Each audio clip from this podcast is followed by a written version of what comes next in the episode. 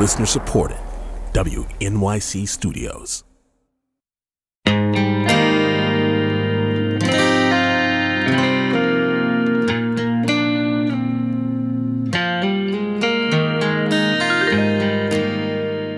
It's Politics with Amy Walter on The Takeaway. A new day, a new administration, a new chapter for American politics began this week. We shall write an American story of hope, not fear, of unity, not division, of light, not darkness, a story of decency and dignity, love and healing, greatness and goodness. Now, I came to Washington in nineteen ninety-one, and I've been lucky to witness eight inaugurations in my adopted hometown. Inauguration Day here is like the fourth of July, just in January. There are American flags and bunting everywhere. Anyone who lives or works in a building near the Capitol plans viewing parties from their rooftops. The streets are bustling with visitors, full of nervous energy and excitement, and of course, there are fireworks. There's always fireworks. This year, of course, most of that was missing. The outgoing president, who still never acknowledged the new president by name, flew to Florida. Fear of violence, which had been unleashed just two weeks earlier by Trump's false claims of a stolen election, meant that the streets were filled with razor wire, soldiers, and military vehicles. Instead of cheering on the National Mall, all one could hear was the sound of the wind whipping through the flags placed there as stand-ins for the throngs of people who'd normally be crowded there. I appreciate the criticism of all this pomp and circumstance, that it oversells the role and responsibilities of the executive, who is, of course, just one part of our system of divided government. But I also believe that rituals are there to help keep us grounded, to give us structure. And in times of great tumult, like we're in right now, that can be healing. But we know it's not a cure-all. We know that millions watched that day with relief and hope for the future. But for millions of others, the day was marked by anxiety and maybe even anger.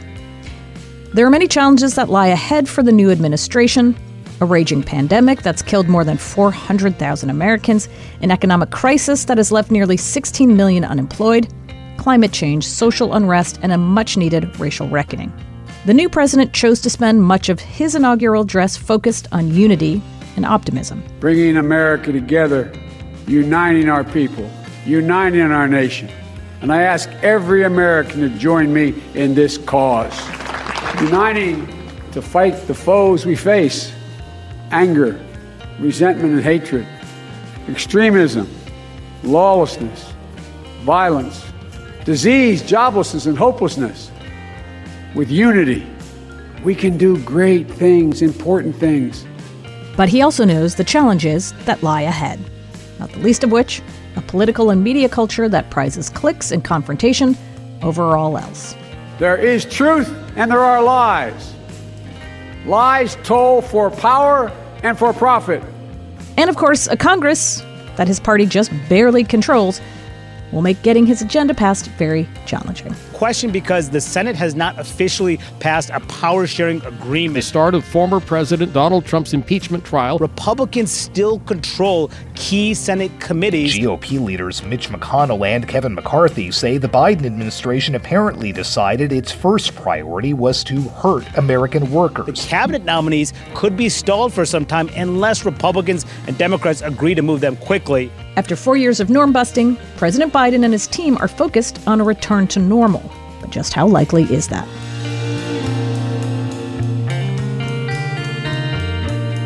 Joining me to discuss all of this and where we go from here, Nick Fandos, congressional correspondent for The New York Times, Toluse Olorunnipa, national political reporter at The Washington Post, and Clare Malone, a freelance writer formerly of FiveThirtyEight. Hey, guys. Hey, Amy. Hey, Amy. I'm so happy that you all joined me. Um, let's start with where we ended, and that is four years uh, of Donald Trump's presidency. And Claire, I want to start with you uh, by having you reflect on what you learned for the last four years, what it told us about America, what it told us and you about politics. Yeah. I mean, I think this is, my reflection is kind of a mixture of of politics and, and being a journalist. But I, I think we we witnessed a pretty alarming acceleration of a trend, which is the politicization of of facts. Um, and I think that's probably the biggest structural civic wound that we're going to have to deal with going forward. And it will take a long time to fix. And Trump basically amplified, you know, a, a Fox media ecosystem, a conservative media ec- ecosystem that had been pretty insidious for a while. Um, so I think that's a big problem to deal with. I mean, I will say it's not quite a silver lining, but I think a lot of Americans have become more attuned to, you know, maybe our failings as the media or the country's failings narratively to convey the nuances of racism in America. And I think, you know, as the media and as the country, we've become more reflective about accepting the massive influence that we have on politics and people's actions by the way we we frame stories and, and convey facts. So to me, that those are the, the big things that I'm left with after four years of Trump in office and, and five years of him, frankly, dominating the national conversation. Right. And you wrote a lot, too, uh, in a recent story, act- actually, about the way in which personality has trumped policy. I mean, I think we've known that for a while, but it seems that Trump sort of made this complete, right? That the attachment to the Republican Party, we've we in journalism have always attached to certain policies. And yet when you see people flying Trump flags, it's pretty clear that it's no longer just about taxes and regulation, right? Very much so. I mean, Trump kind of, his great insight politically was he realized that people didn't really care all that much about the the tax policies of Paul Ryan. They cared about, um, you know, what I think of as this sort of anti, you know, this contrarian strain um, that that a lot of, you know, Republican, you know, party voters were embracing because, frankly, the, the G O P is a pretty white, uh, non-college ed- educated party in a country that's getting um, more and more diverse. And I think that there are inherent fears among that population of, you know, what's my place in American society going forward? And Trump's innovation was playing to those fears, playing to a contrarian, you know, uh, everyone is kind of against you theme. And it worked really well. And he had a big personality and he had an outsized place in the American mind for decades.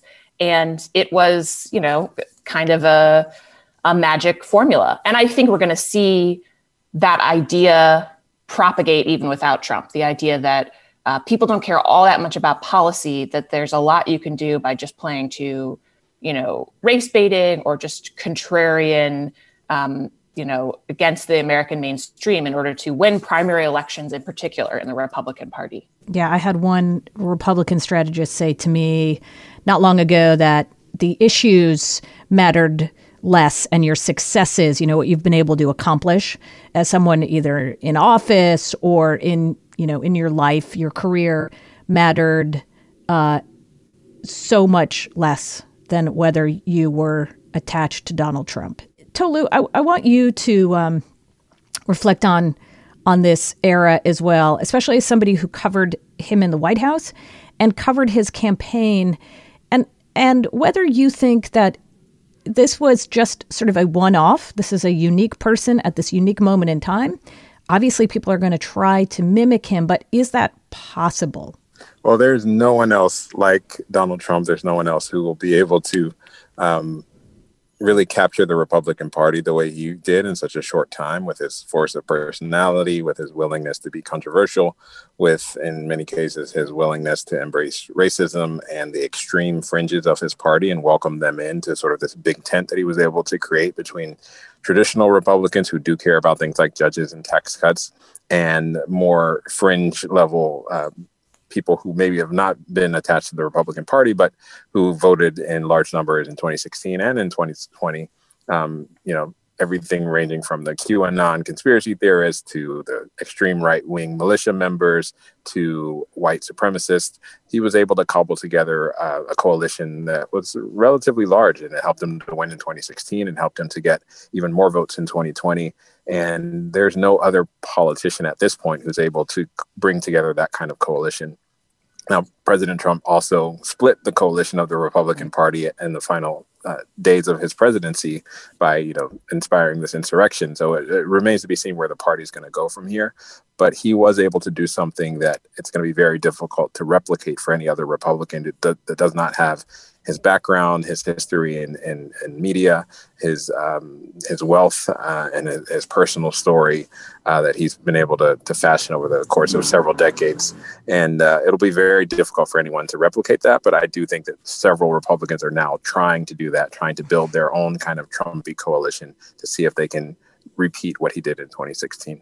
And Nick, talk to us about what Tolu talked about, the, the sort of splitting of the party after January sixth and the events up on Capitol Hill, because, you know, it is clear that so many Republican members were shaken by what happened, really upset with the president. Um, we know that he left on uh, Inauguration Day without uh, elected officials or high-ranking officials showing him off at Andrews Air Force Base as he had hoped. But then I I listened most recently to, to Lindsey Graham, who warned the other day that the party's going to be adrift without them, without him. You know, they can't they can't leave him. He said the best way for the Republican Party to crack up is to try to move forward without Donald Trump. So what are Republicans on the Hill going to do?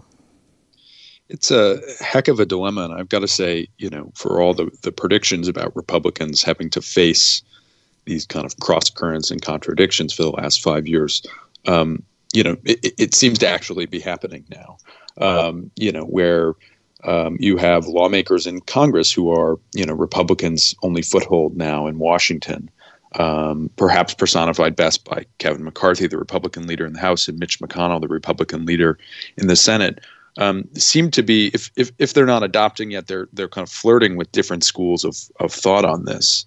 Um, McCarthy, whose conference in the House is much Trumpier, you know, it's a, it's a lot of um, politicians who are in very conservative districts, um, who mimic the president's politics, um, and have come into office, you know, during his four-year tenure, you know, seems much more interested, like Lindsey Graham, in kind of sticking with the president and saying he's the guy who's brought all these new voters into our party. He's the guy who got us into the White House. He's the guy who Um, you know, seventy-four million people, or at least a significant portion of those voters, were really animated by, um, and without him, we're in real trouble.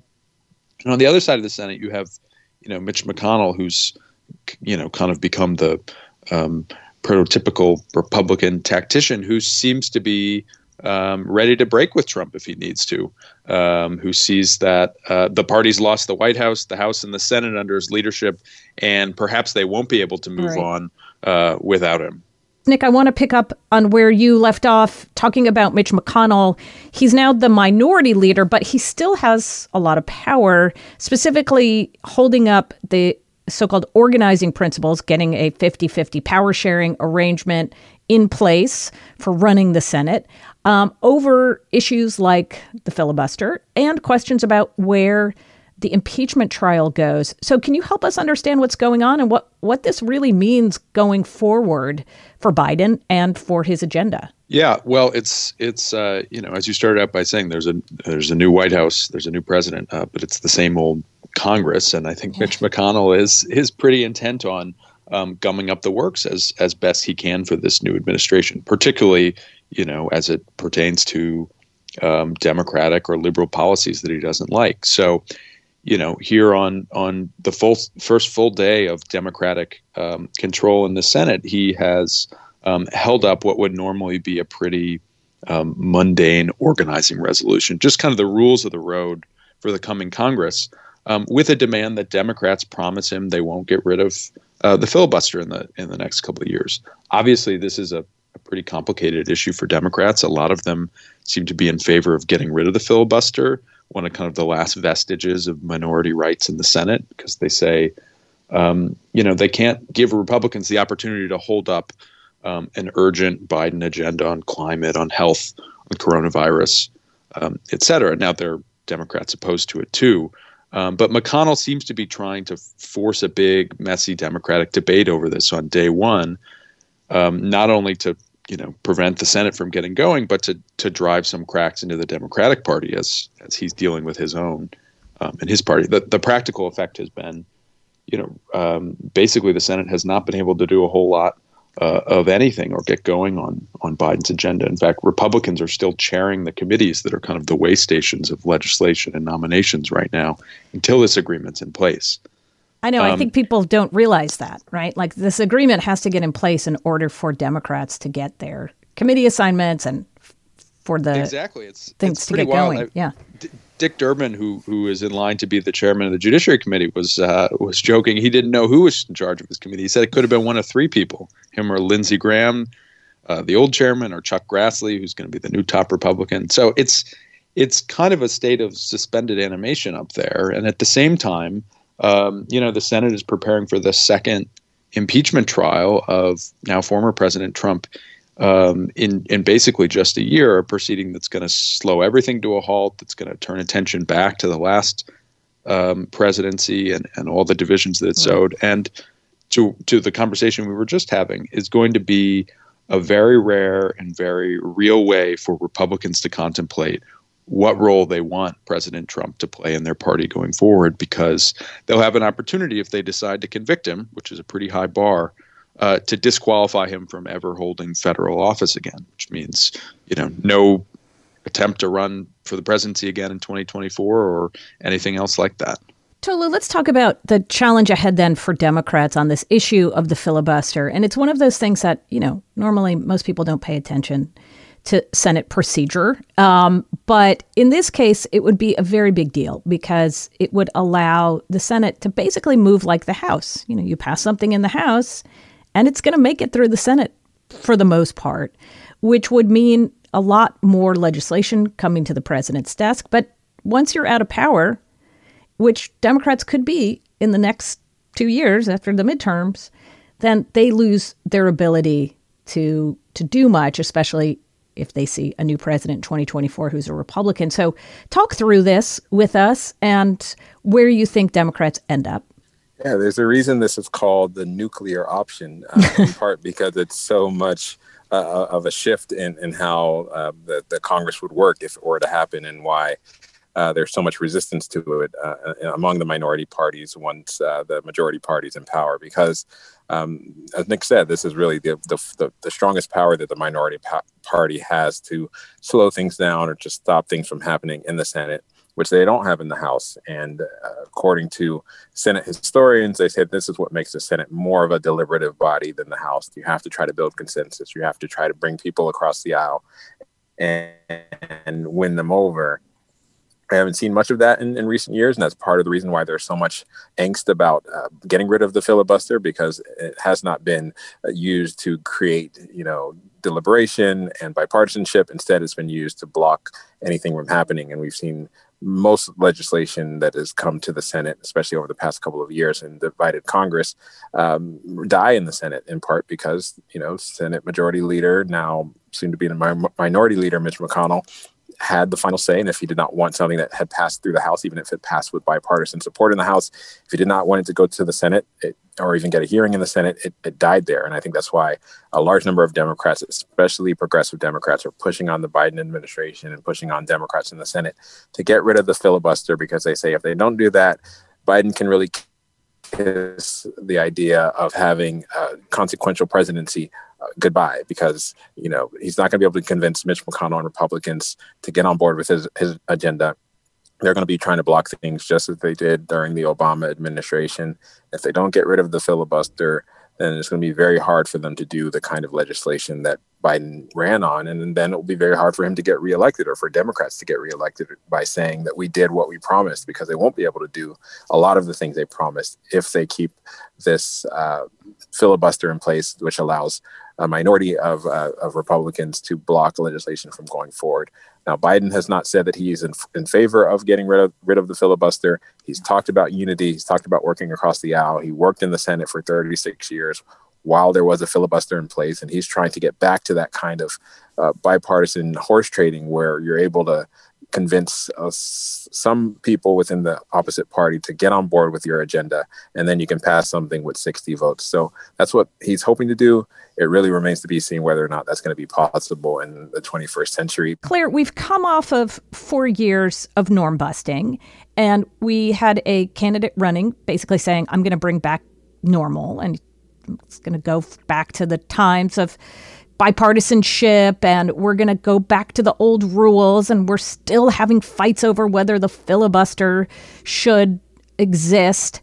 And And it seems to me that while voters may have said in twenty twenty that they didn't like, didn't want another four years of Donald Trump and the style and the way he uh, pursued the presidency, but that they aren't, they also aren't wedded to like going back to normal. And maybe we're still stuck. It does feel like Washington's still stuck in either you got to go back to the way things have always been, or you got to go the Trump way, instead of saying, why can't we be a little more creative than that?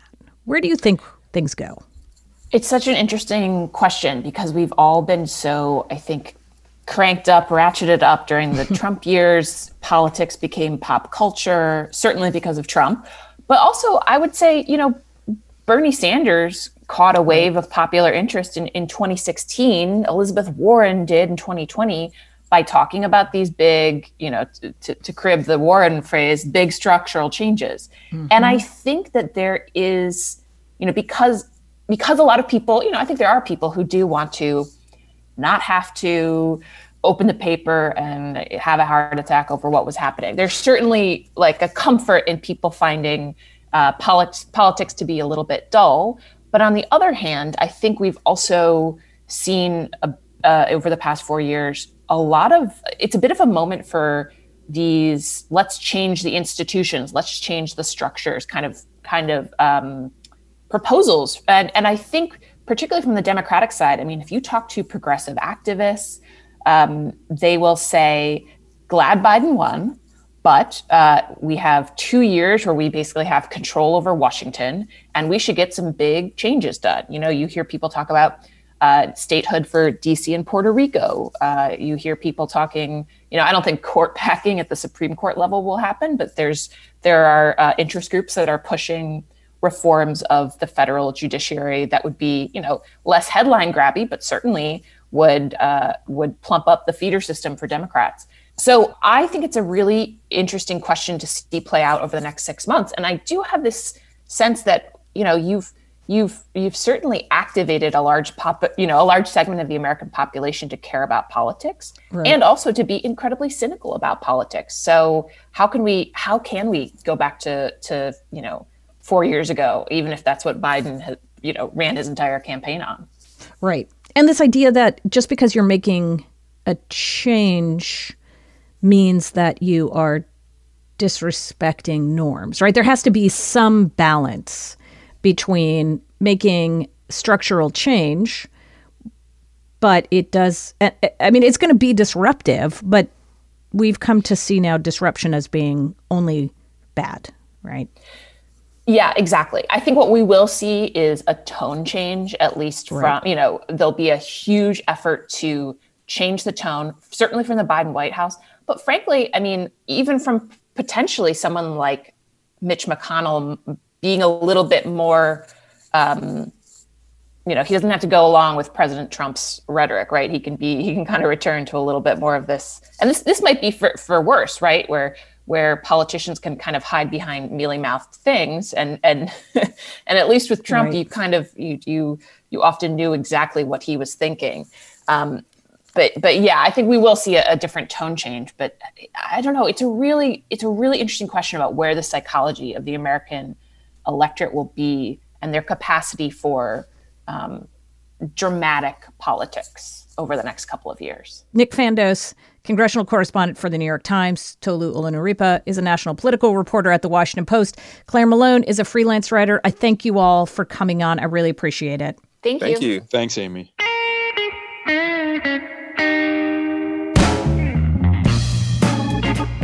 Getting the economy back on track, of course, is a top priority for the Biden administration. Entire sectors of the U S economy remain closed because of the pandemic. Women, especially women of color, have borne the brunt of this downturn. Just before his inauguration, President Biden introduced a one point nine trillion dollars stimulus package that would, among other things, give one thousand four hundred dollars direct payments to Americans, increase unemployment insurance payments, and provide more funding for childcare. I spoke with Heather Long, economics correspondent for The Washington Post, and Derek Thompson, a staff writer at The Atlantic, about the economic challenges facing Biden and whether this stimulus package is the right approach. Joe Biden is inheriting the weirdest economy possibly in American history. on the one hand, you look at the unemployment rate, you look at the leisure hospitality industries, you look at retail, and you'd think this is the worst depression in American history by far. I mean, you have essentially something like a mandated shutdown of the leisure and hospitality industry, and it's resulted in catastrophic job losses across industries uh, that are disproportionately female and disproportionately low income. It is an immense crisis that includes not only lost income uh, among these sectors, uh, but also a housing crisis, evictions, and in many cases, people are having a harder time making ends meet and feeding their family. On the other hand, you look at the stock market, which is at an all-time high. You look at personal income, which somehow grew in twenty twenty because of the CARES Act and because of these stimulus bills. So the way I think about it is not that the horror of the economy is somehow illusory, but rather that it is disproportionately centered in the parts of the economy that rely on people getting out of their house and doing stuff. And when we can get out of our house and do stuff, as I think we will be able to do in twenty twenty-one, I think we are in a decent position, if we get things right, to create, say, a quarter or two of growth in this country that we haven't seen in one hundred years or maybe ever. Heather, I want you to to talk about that piece that Derek raised about, okay, this vaccine rolls out, people feel confident, they've got all this money to spend, they start spending it. Isn't that going to be great for all the people who've been laid off from their jobs in the hospitality industry and travel industry? But you've written about this before, that those jobs aren't necessarily going back. Some have already been automated, and some of these folks have have moved on.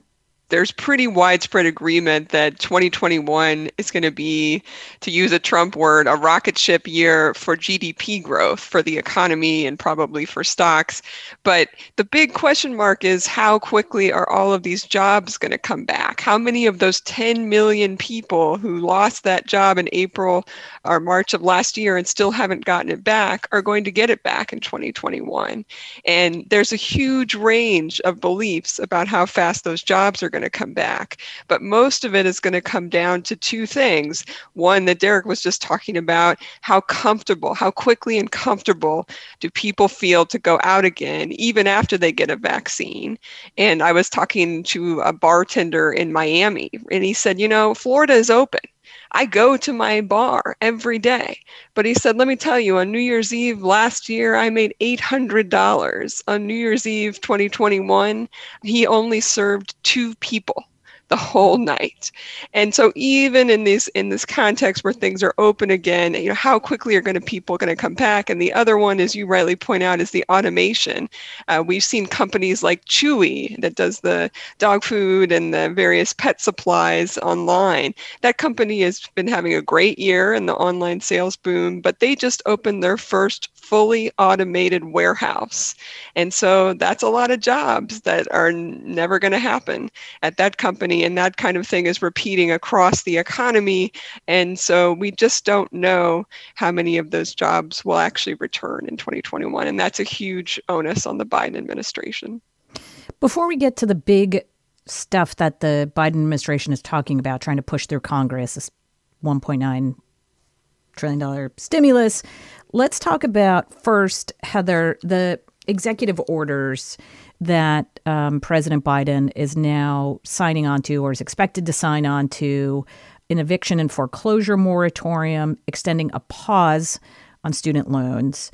How much can that help, and for how long can that work? This is really a Band-Aid. Uh, this is something that they're trying to do to just give a little bit more protection until hopefully their next stimulus package passes. In my mind, what they're signaling here with these executive orders is the deadline to take action is, is basically March. If you don't act by March, we're going to try to do something through reconciliation, or we're going to try to do more executive orders. So Derek, let's get to the heart of this issue, which is this stimulus bill, this one point nine trillion dollars. And so much of the conversation in, in Washington now is about not making the mistakes of the two thousand nine, two thousand ten era on stimulus, where there seems to be a consensus that the Obama administration went too small. They didn't go big enough, fast enough.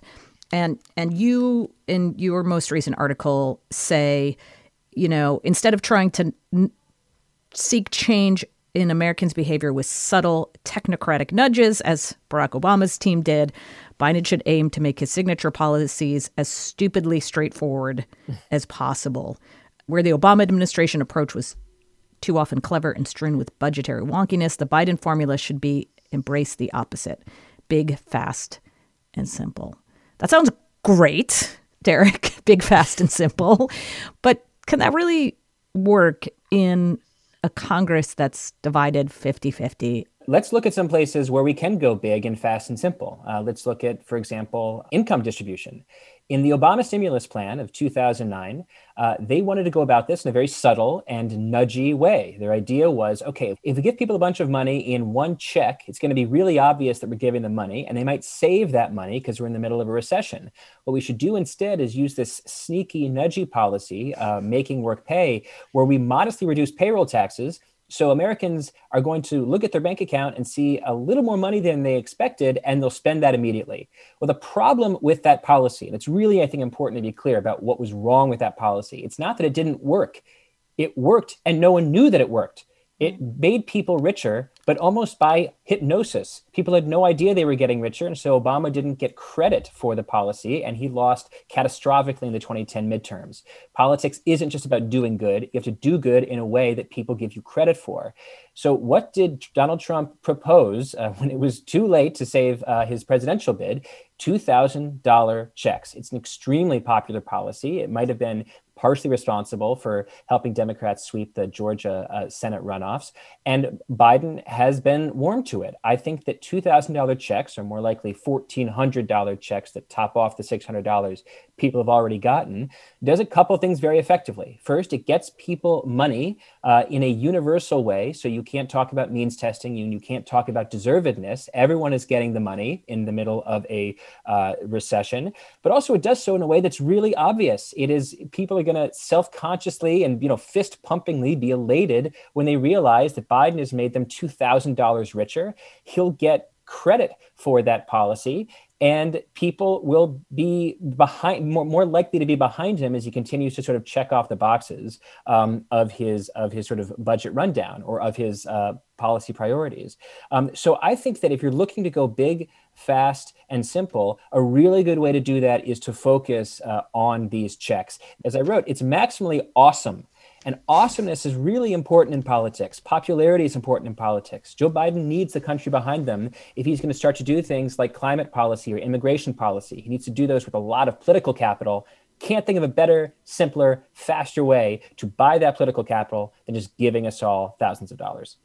You know, it's funny, Derek, because I had a conversation the other day with a Democratic strategist that I've known for a long time, and we were talking through some of this, and he said, you know, part of the challenge Democrats have is they don't recognize the role, he said, sheer confidence plays in leading and governing. Hmm. And, you know, I think back to the Obama era and even going into the twenty twelve reelection campaign, there was this sense that they couldn't boast too much about how good the economy was because they were worried that doing so would not appropriately honor the people who weren't doing well, right? I mean, even when the economy is going gangbusters, there are still people who are struggling. And so it seems to be this challenge almost unique to, to Democrats that by tooting their horn, what they're also doing is glossing over the problems that are still there. Do you see that as being part of the challenge too for Democrats? It's just like coming out and saying, we're awesome, and yeah, there's still some things to fix, but let's just, you know, keep going big and fix it for everybody eventually.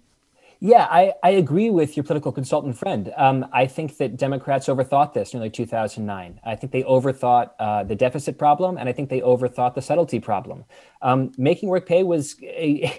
was was too clever as a policy. It was akin to political hypnosis. The idea was that if people get richer and they don't even know they get richer, they will respond to that surprise of sneaky wealth by spending a little bit more money on socks. But that doesn't do anything for you if you're running for re-election in twenty-three months. The goal of politics isn't just to do good, brainy stuff. It's to do good, brainy, popular stuff that keeps you in power so you can do more good stuff.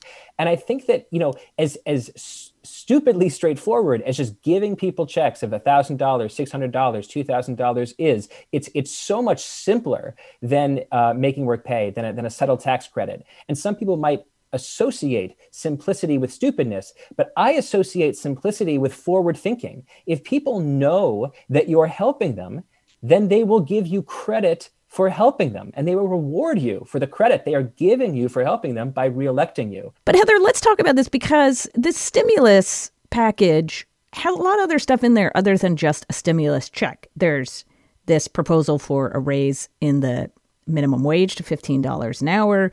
There are tax credits for children. There's money for state and local budgets that was not included in the final deal that passed Congress before the election. So is the Biden administration, though, kind of falling into the challenge that we saw for Obama in two thousand nine, this idea that you could wrap all of this other stuff into a big package rather than just saying, let's just give out more checks. Yes, try to do as much as we can to make sure that the state and local budget money is there too, but mostly we got to focus on getting people money and getting the vaccine distribution and testing in order. When we bring in other issues, it's going to make it easier for Republicans to say no. You're exactly right. I, Amy, I thought one of the most consequential things that happened in recent days was when Mitt Romney just came out and called Biden's proposal for the one point nine trillion dollars not well timed. You know, he had said we had just passed nine hundred billion dollars package over the holidays. You know, let's give that time and see what happens. And that's one of the swing votes. You know, that's one of the Republican votes that mm-hmm. that's more centrist that they're trying to lure. And you're right. In, in recent days, there's been chatter on the Hill, exactly what you said, that if Biden wants to go and have a truly bipartisan package, it would probably, the easiest solution would just be those checks, those confetti cannon checks that everyone seems to like, plus some more money for vaccine distribution. Something like that probably could pass easily with the sixty votes. Uh, but the more they add on, there's obviously huge resistance to state and local aid. You know, how much would they give to daycares or public public transit systems, or the fifteen dollars minimum wage proposal is, has certainly made a lot of Republicans green uh, and not in a good way. And so I, I think that's really the biggest, I mean, this is really your realm, Amy, the political side, but this is really the biggest decision Biden's going to have to make early on. You know, does he try to do this in a bipartisan way, in which case this bill is going to get a lot smaller, or does he say, no, we need to go big, as Derek was arguing, we don't want to make the same mistake we did before, and so we're going to do as close to the one point nine trillion dollars as we can get, which means we're probably only going to use Democrats to do it, which means we're going to use one of our reconciliation chances that we have in twenty twenty-one, which means he probably won't get other stuff on his agenda done this year. Right. That's a right. tough, that's a tough, tough call. It is a tough call. So, Derek, where do you think he should go? Because it does seem as if, and again, this changes every minute, but Democrats seem to be sort of accepting the fact that it, they're not going to get ten Republican votes on a package this big. You've got Biden saying uh, at his inaugural address, you know, unity. He's been pledging bipartisanship, reaching out to the other side. And he's also getting pressure from Democrats and others making a similar case to yours, which is you've got this one chance. You've got a Democratic control of the House and the Senate. Yeah, it's narrow, but we have a, a vehicle to do this called reconciliation. Let's get everything we can now, because you know what? Given history, we're probably going to lose. Democrats would say Democrats are probably going to lose at least one of those bodies of Congress next year anyway. So if you want anything big, and you also propose doing more on, on child poverty, do it now. I don't think that the Biden administration should try to do it all at once. Um, mm-hmm. I think you go big, fast, and simple on each policy priority, but you don't do every big, fast, and simple thing at the same time, because that you then you can't go fast. We're in the middle of a plague. There are four thousand people, three thousand people dying every single day. This is an emergency, and you handle emergencies immediately. You don't try to sneak in minimum wage hikes, which I happen to be in favor of, when you're trying to save the economy and human lives from a plague. You don't try to sneak in immigration reform, which I am also in favor of, in an emergency bill where you're trying to save people from a plague. I think it's procedurally wrong to try to shoehorn every single liberal policy priority that exists into an emergency COVID bill. I think it seems clever. I think it seems strategic. But I think where it ends up is that you end up getting lost in Manchin land for weeks. You end up pissing off the conservative Democrats and the, I suppose, liberal Republicans that you might need, although maybe not for reconciliation. You get lost in Manchin land for weeks, and meanwhile, people are dying in hospitals of a plague, and you're losing the very popularity that you're trying to buy. So what I would do if I were a, or what I would tell Biden if I were his advisor is I would say first things first. You know, the same way that F D R didn't sign social the Social Security Act in his third week of office, you know, he waited until uh, nineteen thirty-five, uh, years after he uh, sort of saved the economy from the worst parts of the Depression. Save the economy and save the country from the worst parts of the plague first. Do the COVID bill. Give money for vaccines, give money to hospitals, give people checks. Then we will talk about doing a reconciliation bill that's a, uh, a grab bag of Democratic policy priorities. Heather, I want to have you address a topic that you've spent so much time covering and, and doing such good work on, on shining a light on this, and that's the number of women and, and the disproportionate number of women, especially women of color, who have lost their jobs during this time. I was just really struck by the fact that one hundred percent of the jobs lost in December were jobs held by women. What is this going to mean for women's place in the workforce, not just in twenty twenty-one, but thinking out through the next few years here? Have women lost so much of the gains they made over the last twenty, thirty years? Well, the short answer is yes. I'll never forget a year ago sitting at the World Economic Forum, listening to the Prime Minister of Japan at the time lecturing about how Japan had just surpassed the United States in women's labor force participation. And for years, Japan was the country you never wanted to be on women's labor force participation. They notoriously had really bad and poor laws around getting women into the workforce and keeping women there. And so even before the pandemic hit, even before this devastating year we've just lived through, the United States was already falling behind most of the other advanced countries. Canada is leagues ahead of us, many parts of Europe, and even Japan.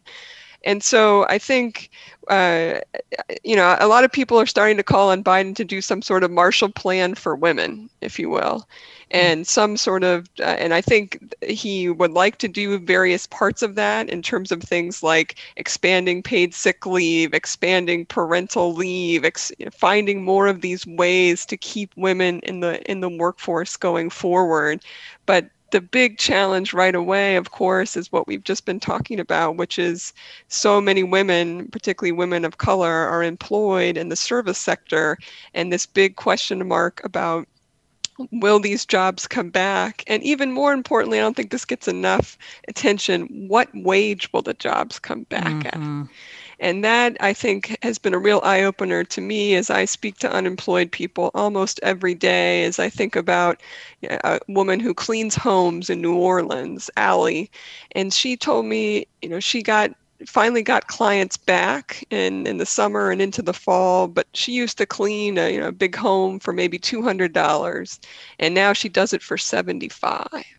And you know, that's less than half of what she mm-hmm. was earning before. And is she going to be able to creep those prices up a little bit this year? Maybe, but back to two hundred dollars, that could take years. And that's the real loss that's very hard to see in the data right away, but that's the real loss we're combating. Not Not just we have to get the women back, but we have to get them back on a career track and on a wage track that is so monumental uh, a task. Well, Derek and Heather, I really appreciate you all coming in. This has been a great conversation. Thank you. Thanks, Amy.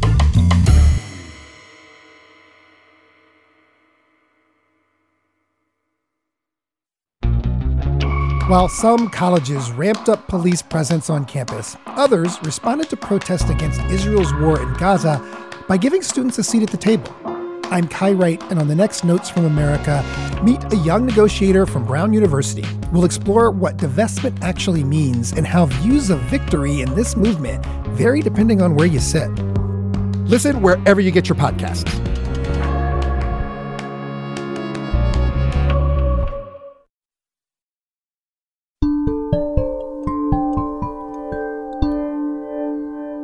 That I will well and faithfully discharge. That I will well and faithfully discharge. The duties of the office on which I am about to enter. The duties of the office upon which I am about to enter. So help me God. So help me God. Oh, Vice President.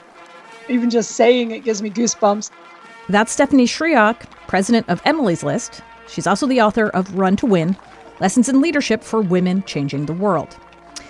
Stephanie has spent her professional life in politics and the last decade at EMILY's List working to get pro-choice Democratic women elected to office. While much has changed for women in politics since the early nineties, this week's swearing-in of Kamala Harris as vice president was a moment to take stock of. Through my tears, and they were many tears of joy, I just really thought through all of the work I had been part of at EMILY's List and what EMILY's List has done to get to this moment. And and knowing uh, Vice President Harris and what that what that moment and what her leadership is going to mean for little girls and little boys all across this country, it it's almost overwhelming to me. And it's just such an honor to even have a little part of this journey of hers and of this country's. You know, I think the expectation was in twenty fifteen and twenty sixteen, Hillary Clinton, first woman on the ballot as a, as a presidential candidate in her own right, that was going to be the year we'd see record numbers of women running. And there were, there were, but it wasn't until Donald Trump took office that you saw the explosion of women. And I, I want you to to talk a little bit about that and, and what it may tell us about the incentive structure here, that having a woman on the ballot may have inspired some women to run, to get involved, but it really was having Donald Trump in office that seemed to be the bigger catalyst. Well, I always say the one thing we don't know, because it didn't happen, is what what would have been if Hillary Clinton had become president of the United States, and how that would have inspired uh, women to step up and rise up, and to have a a President Hillary Clinton calling upon women to rise up and step up to run for office. So I'm always a little careful about this question because we don't actually know what would have happened. But clearly, the election of Trump was a catalyst that happened immediately, where women of all backgrounds and all, all geographies and all professions said, I got to get involved now in a way that I have never thought about it before. And if that guy, if that guy gets to be president and, and ruin my community, then I sure can be the person who runs for office and steps up and fights against that. The numbers, Amy, and you've seen that, and we're over sixty thousand women now who have contacted EMILY's List through a variety of ways, uh, looking to run for office. Uh, Some have run, some are planning their runs, some are looking down the road, but this isn't a moment and it's not going away. And I do not believe it's slowing down. Thinking about women who don't want to run for office, but want to be involved in politics. And so your book talks a lot about what it takes to be a candidate, but I want to talk to you about the women who are actually involved in these campaigns. Traditionally, you'd see women in finance or organizing in the field, but not so many in those top sort of front-facing jobs. Obviously, we know a woman ran Joe Biden's campaign, so things are changing. But is that enough? And what about getting more women of color into those more high-profile jobs? I have definitely uh, seen over the last few decades an increase of of women leading as campaign managers, comms directors. Uh, we're slowly breaking into the digital front, but that's starting to happen now too. That was a slow go to start with. And we are uh, now being much more intentional also of getting women of color in, in these positions as well, because that, that we're really far behind. And I can see that as campaign managers, little tiny bit better on comms. Uh, fund fundraising is, I hate to say, uh, a, a very white profession. We got to stop that. We got to break that. Uh, and and slowly but surely, I, I think we will. But we've got to be intentional about it. And that's like, all of this just doesn't happen naturally. If it did, we wouldn't be talking about it. I remember when I, because I started in finance. So I was a fundraiser. That was my specialty. And uh, my for my first paid gig for a candidate was finance director for uh, the now late Mary Reeder uh, in Minnesota's first congressional district um, back in nineteen ninety-six. And that was like what women did.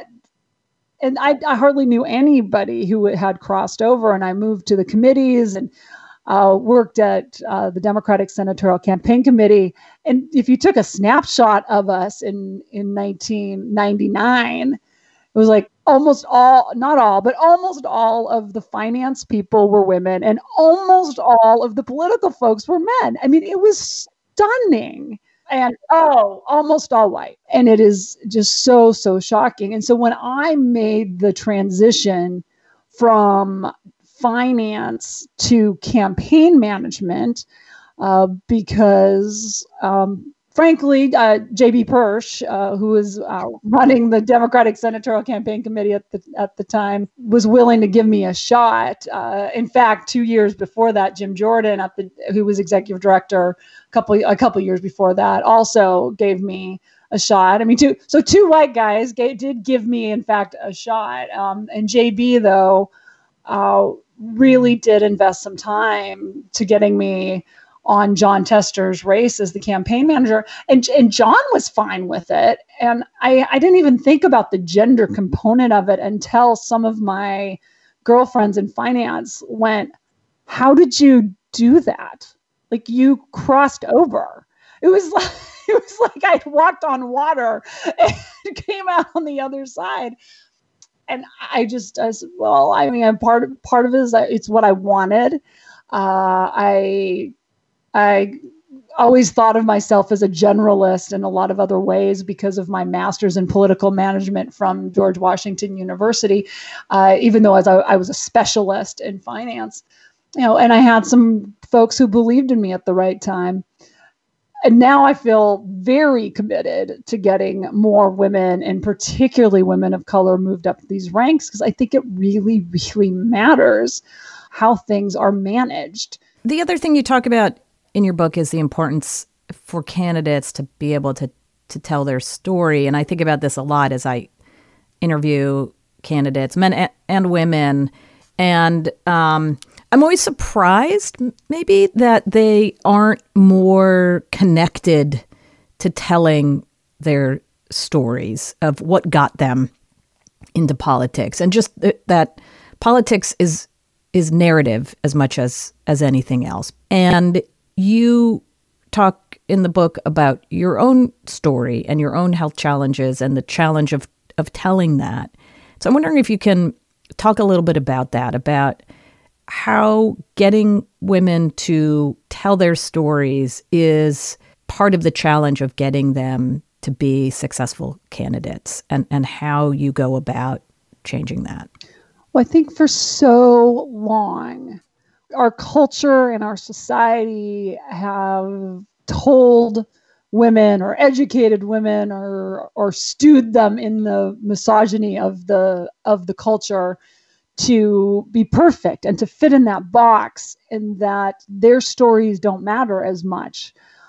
And so when you when you're going out, though, and in hindsight, it's ridiculous, because when you are trying to get people to invest their vote in you, they, and because that's what you're asking people to do. You're you're asking for their investment of vote, the one very personal thing that we all have as a, as American citizens. And the way to do that is by connecting, and by connecting with your authentic self, being who you are, and not trying to be what they told you you're supposed to be. Uh, and for the generations of women who I am so grateful to, who broke through all those doors, so frankly, so you and I could walk through them, uh, they had to really fit in that box and sort of, sort of be a masculine version of themselves, because no nobody was ready for the feminine strength that that we bring to this system. And so finally, like really breaking through and getting candidates, women candidates, to say I instead of we, to to tell their family stories, and without fear that you were going to be punished because you were a mom, or to tell your health story and be punished because you weren't perfectly healthy. You know, I, I, I went through that. I mean, I had a debate uh, in the book. I do, as you reference, uh, talk about the stroke I had uh, in September of nineteen, in fact, while writing this book. And we had a huge, well, I'll say a huge debate. I had a huge debate in my head. I'm not I'm sure my staff did that, about Um, transparency. And we knew quickly the most important thing was to be transparent with what was going on with with our staff and, and the board. But a friend of mine called and said, are you sure? Are you sure you want to tell folks this? And I thought to myself, once you once you hide something like that, you lose trust. And that's what this is all about. Uh, and if I'm going to be better, uh, which thankfully I am, I need everybody's support and help on top of it. And I need understanding. And honestly, it has made me closer to my staff. It has helped me connect with so many more people in a very different way, particularly in the pandemic, uh, where folks are getting very sick, and I can I can hear their fears and understand where they're coming from. This is how you not just lead, but be part of a community to make change.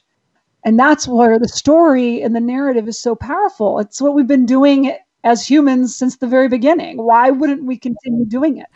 Was your worry that people would think that you were weak? Like, how could a person... Yes. You, you're obviously not strong enough to run an organization. Or was it that people would think that Emily's List now was going to suffer? What what what what were the things going through your mind as you said you were worried about revealing this? I, th- I think the first was she wasn't going to be able to do the job as as well, uh, and and so that was, you know, a little frightening. And then how was that going to reflect on the organization? And then you start thinking, well, does that mean the vultures are going to come around and try to pick off parts of your programs? And uh, and that's not what happened. And it's it's sad that I even went through that think that thought process. Not that that stuff doesn't happen. I mean, let's not pretend that politics is all, you know, rainbows and sunshine. It's, it's not, it's just a tough game that we're in. Uh, but when you build long-term relationships with your colleagues, with your counterparts, uh, and ultimately when you're serving an elected office with your voters and your constituents, there's a lot of willingness to support in the bad times. And that's the power of this. And that's what I've had. I, I've had unbelievable support uh, from our elected officials, from my counterparts at other organizations, from my own staff. And, and I share that with a lot of our folks, um, particularly candidate, potential candidates who have got very powerful stories. And I was like, your story is going to relate to tens, if not hundreds of thousands of people in your district. It just will, because we have so many shared experiences. Stephanie Shriot, thanks so much for taking the time to talk with me. Anytime. And I just thank you, Amy, for everything that you do and have always done uh, for American politics. I love. It's been fun to, I don't know, grow up in uh, our political careers together.